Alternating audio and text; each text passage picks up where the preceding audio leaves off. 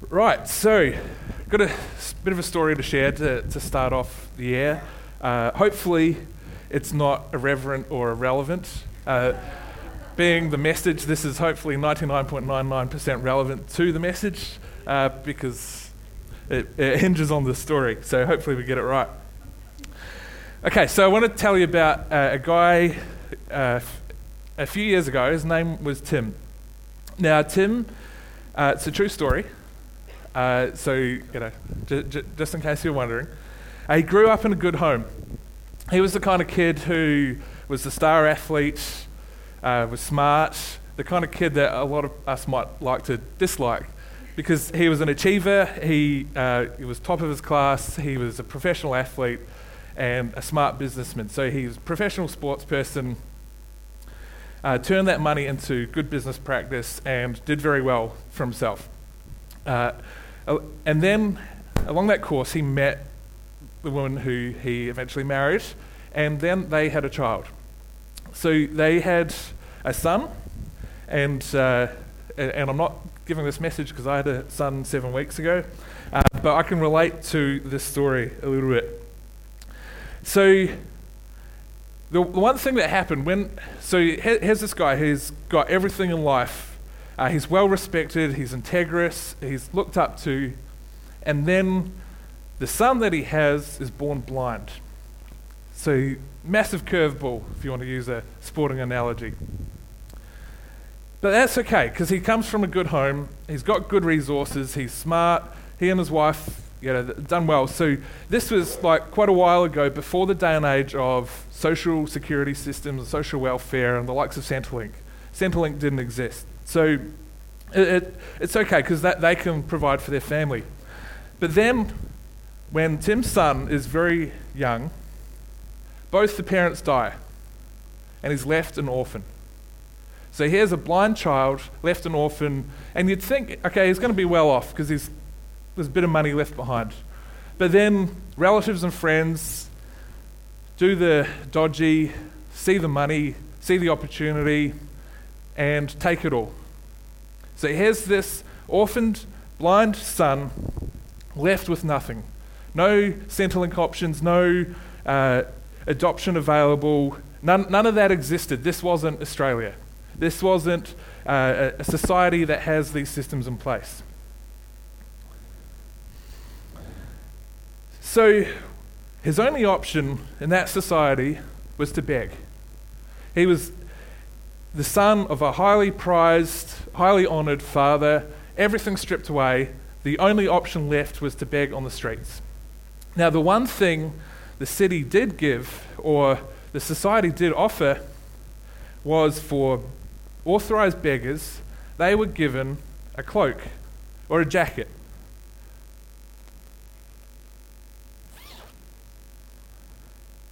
Might not quite have been as bright as this, but you get the picture. Some people would say that there were red jackets, but I tried to find the brightest one in my wardrobe just to make the point. And I probably won't zip it up because I'll get too hot. So the city gives them a coloured cloak or a jacket, and this is like you know how we see buskers in Rundle Mall, and off, most of the time they should be authorised and have some sort of license to be there. This is kind of like his license to beg. This cloak authorised, this jacket authorised by the city. So he grows up like this, begging on the side of the street, and this jacket is his livelihood. If he loses this, that's his authority to beg and his opportunity to get an income or get food or get scraps or get whatever he can to survive and have a life, to get forward day by day and have provision.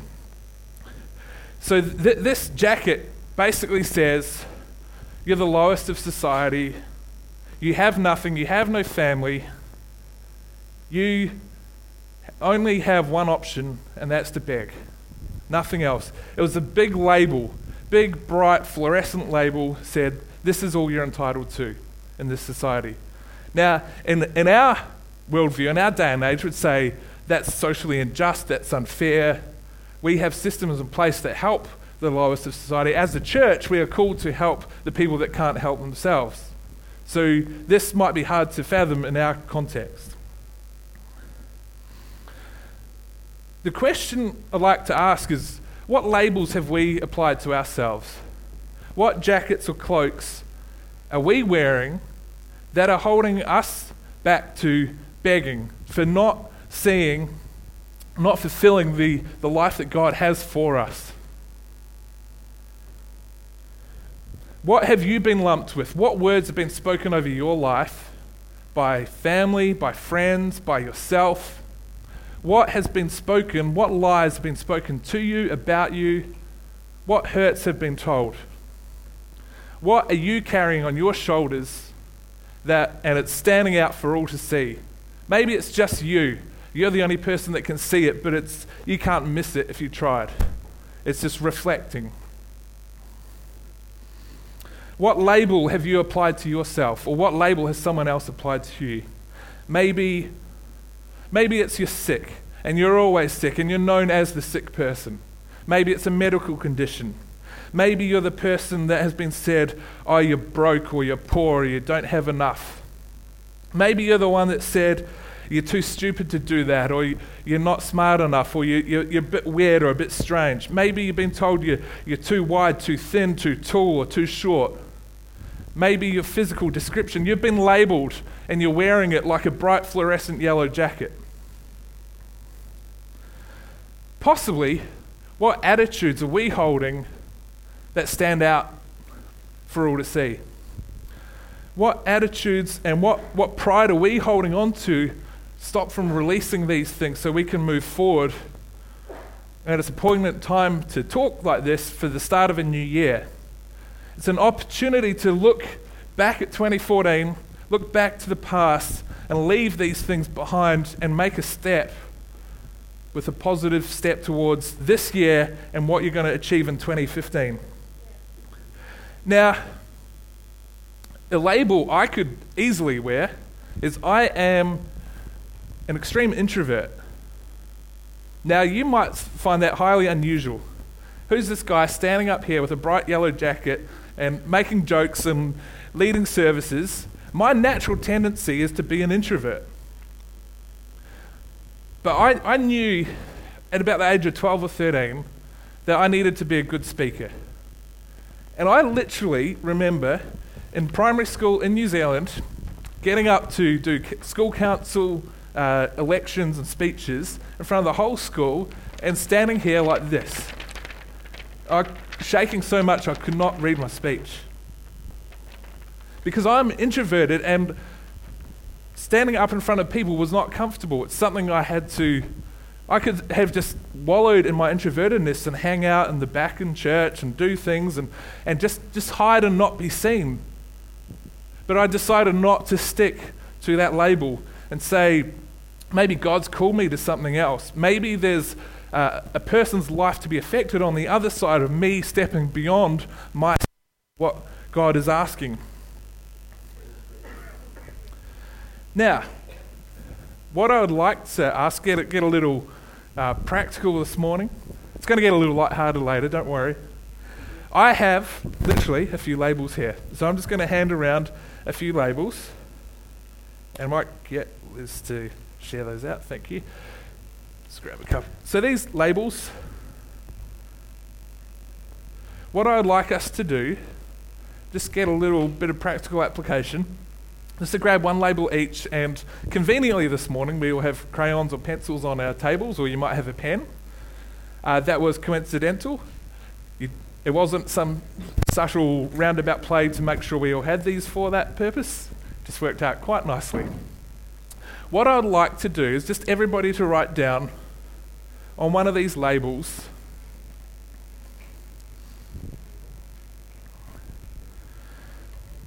maybe what label you have been applied with, or what's something that you are known as that might be holding you back from the potential that God has for you and the life that you would like with Jesus.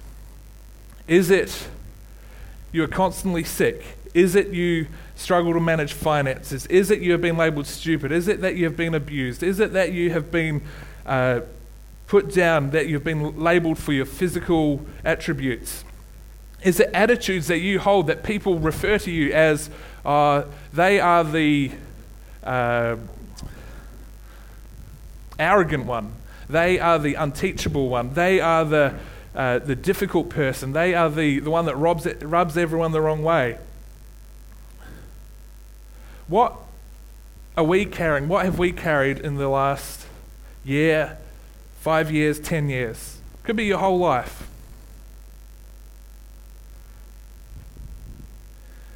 Is it your personality type? Is it, oh, because I'm too disorganized, I can't do that, or because I don't, I have a fear of people, I'm, I, I don't want to go talk to people because I'm fear the fear of rejection because of something that happened to me when I was younger. Just to write down what this label might be on the label that you have. And just take a moment just to do that. And as I'm talking, maybe you're struggling to think at the moment, but I hope during the rest of the message something will come to the forefront. Now, so here is Tim's son. Every day he's on the side of the road outside a city, and this city is an oasis. Literally, the name of the city means oasis and a city of palm trees. So people are coming and going every day on this main road to this oasis for rest, for recreation, for business. And he's sitting on the side of the road begging, hearing all these people come past because he can't see. And that is his lot in life, just sitting b- beside the road, hearing everybody else do life and go on with their life. So he's this son of a highly honored and prized person, now forgotten and begging on the streets. Now, as part of being this beggar, there it's a place for beggars. So there are two or three other beggars there, and this little community that they build for themselves. They look after each other. If somebody's sick, they, they cover each other, they help each other out. Some can't walk, some have other disabilities, but they look after each other. For 10 years, this happens every day, begging. That's their lot in life. Another five years pass. And then Tim starts, Tim's son starts hearing stories. His highly tuned sense of hearing, as people come past, he starts hearing these rumors and this, this chatter about this man on the other side of the, the countryside. This man that offers healing and miracles, and people are talking about him like he's some sort of miracle man. A couple of months later, the stories get more excited, the chatter gets louder. More and more people are talking, and they're saying, This man is in the next town. This man that everybody's talking about, this, this healer, this miracle person, is coming. He's in the next town. The next day, he hears this man coming. He hears the crowd before he knows this man is definitely coming and he hears people start to say all the stories about this man. We pick up the story in Mark chapter 10, verse 46.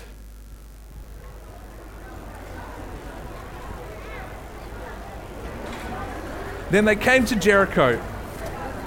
Jericho means an oasis, city of palm trees. If you're worrying about the noise, that's intentional as Jesus and his disciples, together with a large crowd, were leaving the city. So they've gone into the city, they come out of the city. There's a large crowd. Bartimaeus, which means the son of Timaeus, see what I did there, was sitting by the roadside begging. When he heard that it was Jesus of Nazareth, he began to shout, Jesus, son of David, have mercy on me.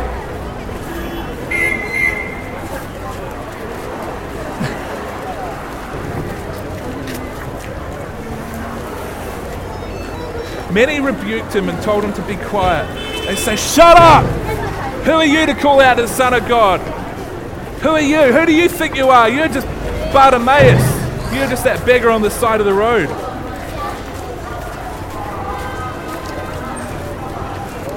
Who do you think you are to, to step beyond your lot in life? Who do you think you are? They told him to be quiet, but he shouted all the more, Son of David, have mercy on me. Jesus stopped and said, Call him. So they called to the blind man, Cheer up, on your feet, he's calling you.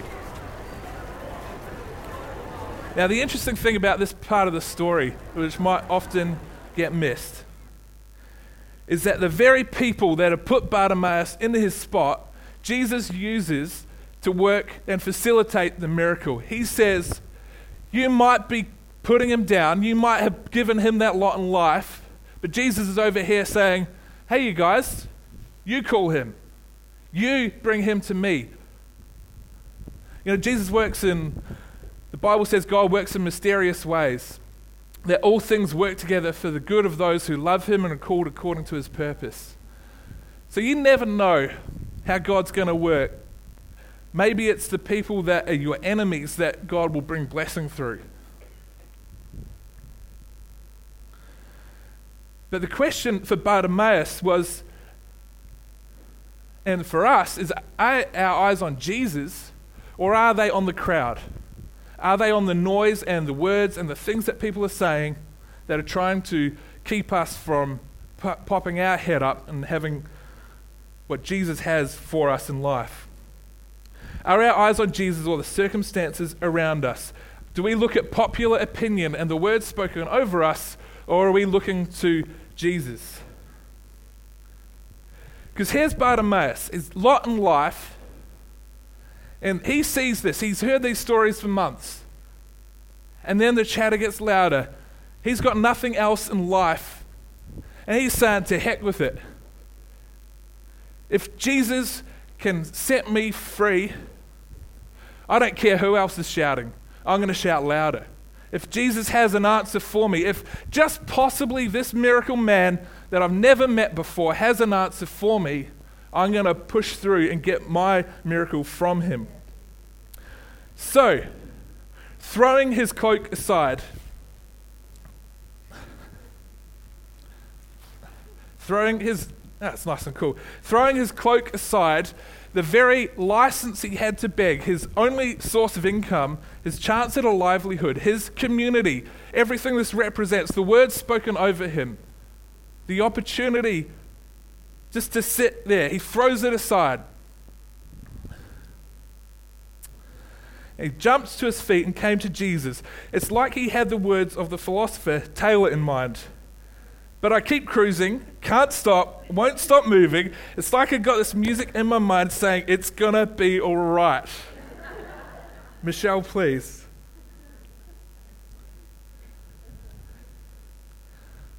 Is it coming?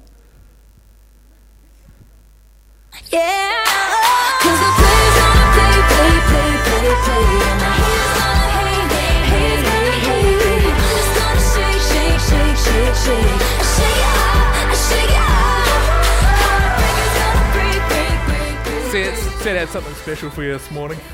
A little, little, shimmy shake. It's alright, you can go to the next one. Thanks, Michelle. So, obviously, the title of my message this morning is Shake It Off. He threw off his cloak left everything behind because Jesus was there. Now, so as I said, his cloak was his license to beg, it was his source of income. What he saw there was he expected a change in his status. He, by leaving that cloak on the roadside, he's saying, I'm no longer going back to that.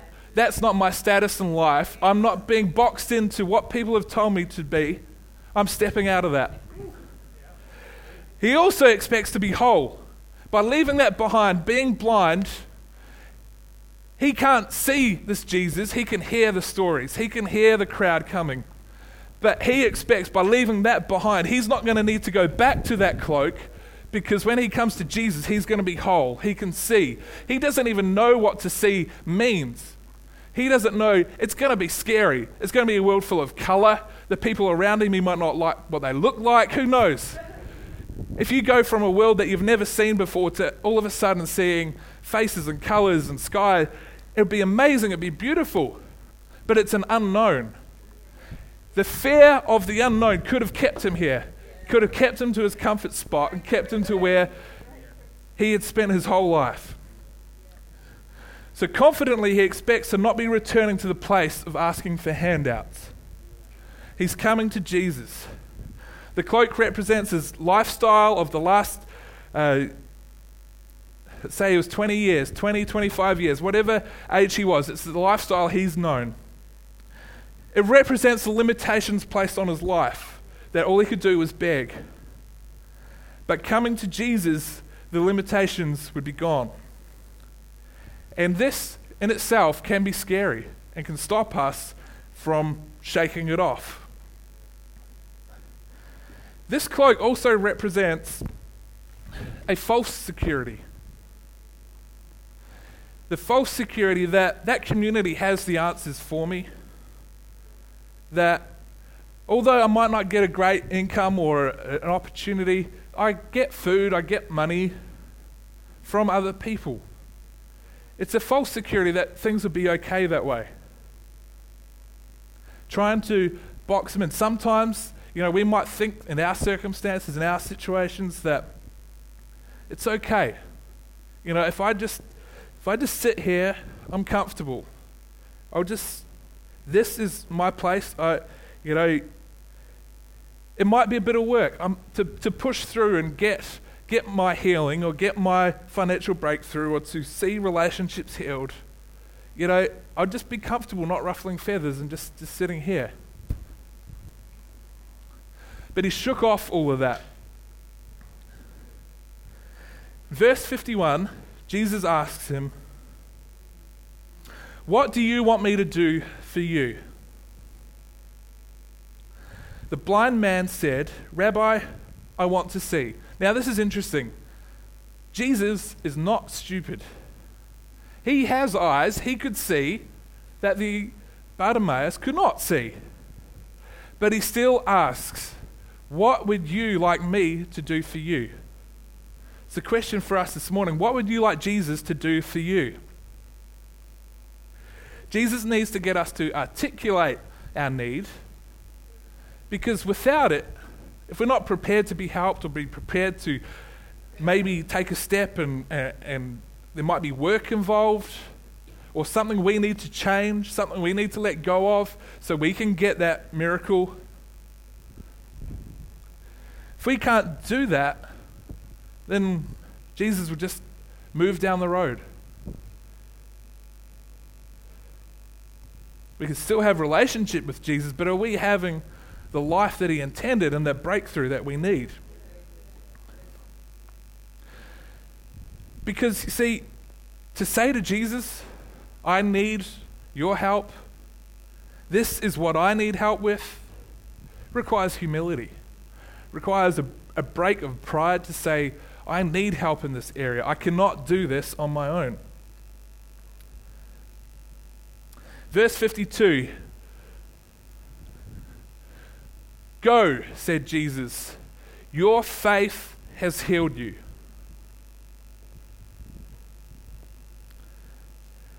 Question this morning is what do we have faith for in 2015? What do we have faith that Jesus can do for this year? In nine years and 11 months, uh, yeah, nine years and 11 months ago, so in one month's time, it will be the 10th anniversary of me moving to Australia. February the 7th, 2005. Now, I was studying in New Zealand. I was reasonably happy, slightly unsettled. Uh, I was in a good church, a, a different sort of church to C3. And, but I felt like I needed what God had placed inside of me, I needed to make a decision or I needed a change of surroundings. I needed to do something different than what was in front of me and what my friends were on the path to do. I needed to do something else. So I, I was studying at a Bible college at the time. It's kind of just feeling unsettled, like uh, I was called for something different. It looked a bit different to the style of what was going on at the time. So I inquired actually all over the world, just to see all around New Zealand, Australia, just to see what opportunities and just something that might work. I inquired with C3 College, got a prospectus in the post, opened it up, and bang, I need to be here. You know, that's great. Okay, so I open a prospectus, go, this is a place I need to be. Cool. But what you actually need to do is take a step of faith to get there in the first place. So this was early December. The course started two months later. What did I have in the bank? Zero. I was a student. The course started in two months. I knew I needed to be there. And God said to me, the story of Peter stepping out of the boat, I just needed to take the step. Take a step of faith. As Jesus said, Your faith has healed you. We need to take a step of faith this morning and for this year. Now, by taking that step of faith and saying, Yes, I am going, my bank says I'm not going, but I am going. I had to make some wise decisions and get rid of some stuff and uh, put some work in. It didn't just happen. I put on fundraising things, I spoke to family, church, to see what opportunities there were to get this money necessary. By making those decisions and running fundraisers, I had a friend that was a Christian for maybe two years, probably 18 months. Really generous guy.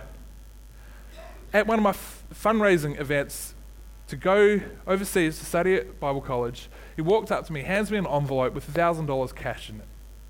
Just says, Bless you. Go and do what you need to do.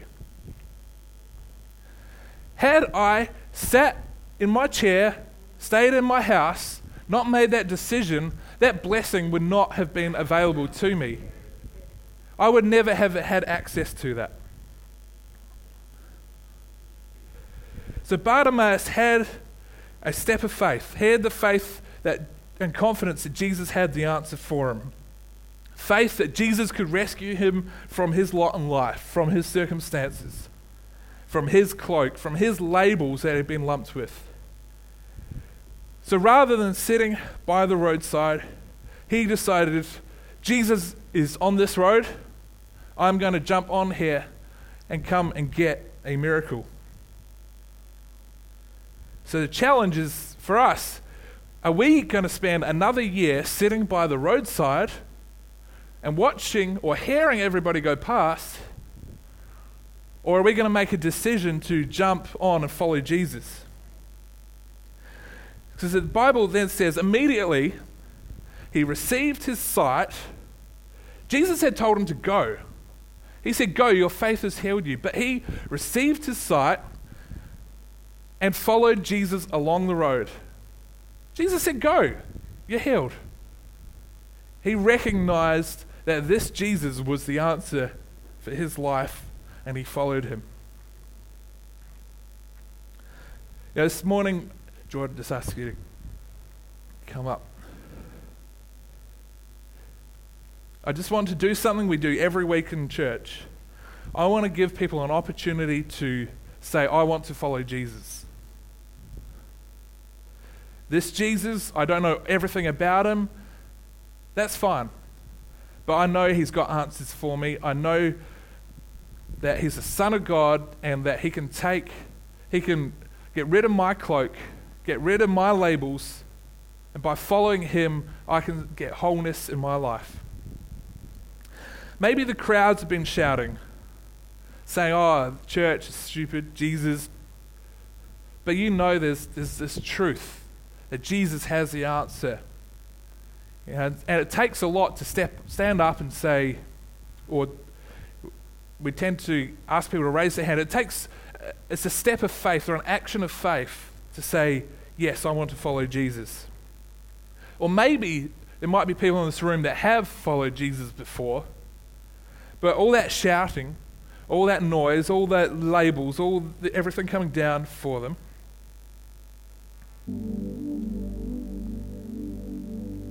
Maybe all those labels have stopped you taking that step, and you need to come back to Jesus.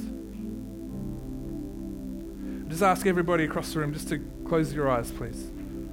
Just in this sacred moment, just want to give that opportunity if there's anybody here this morning, when I say, I'll just ask you to raise your hands and I'll acknowledge it. And you can put your hand down just to see, is there anybody who has never followed Jesus and would like to do that, or has followed Jesus and has fallen to the roadside, fallen into the box, and you need to step forward and step beyond the crowds and say, Jesus, I need to follow you this morning. If there's anybody, either of those, just ask you to put up your hand this morning. That's say, oh, I'm going to follow Jesus this morning.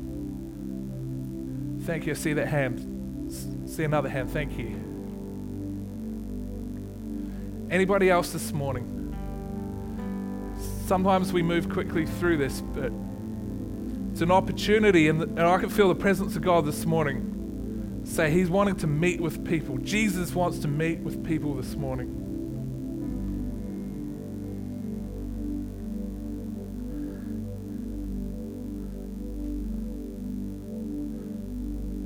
Fantastic.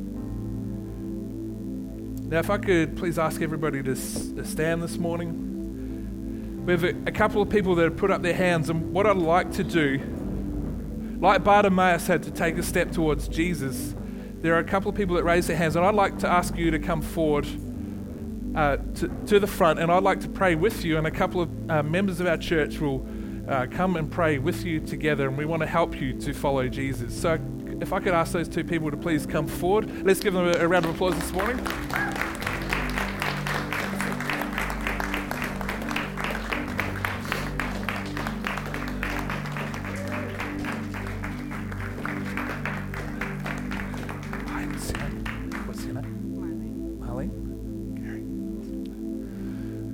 Let's join together this morning and just pray the, the prayer as a community, as a church. And maybe if, if you're still in your seat, you need to make that prayer, you can do that there too. But let's join together as a church. Say, let's just, just pray after me. Dear Jesus, thank you for taking my sin upon the cross. Thank you for the, the sacrifice you laid down for me. I ask you to come into my life today and I say, I want to follow you from now on. Amen. Let's give him a round of applause this morning.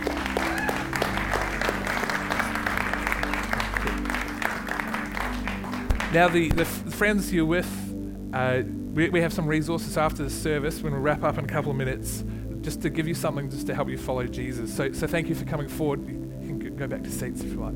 Thanks, Gary. Now, just stay standing. What I'd like to ask is these labels that we have on the table in front of us. Maybe you wondered what I asked you to do with those. The labels we wrote on, the cloaks we wrote about. Now is a, a time for action to take a step ourselves.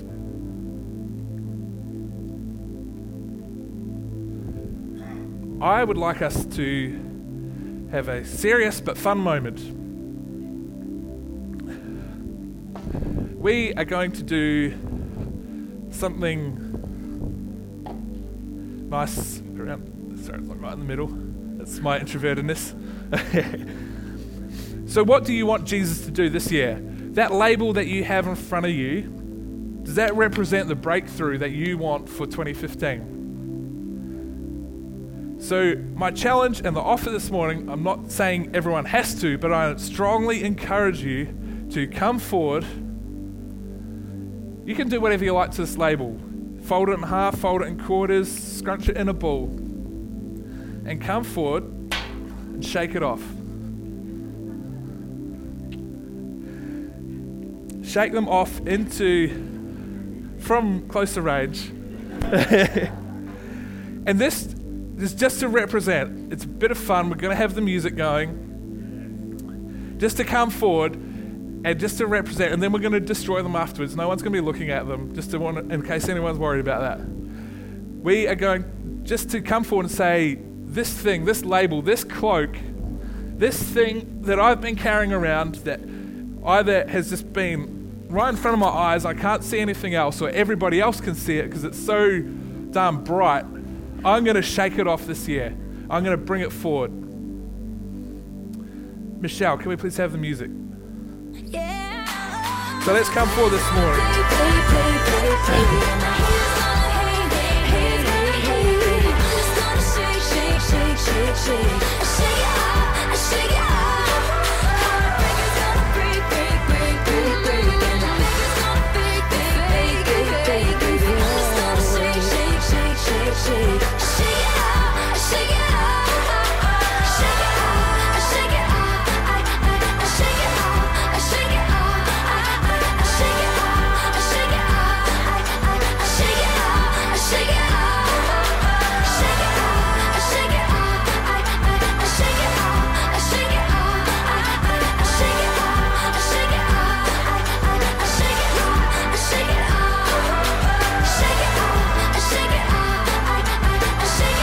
Thank you, Nathan. Wasn't that an awesome word? Give him a round of applause.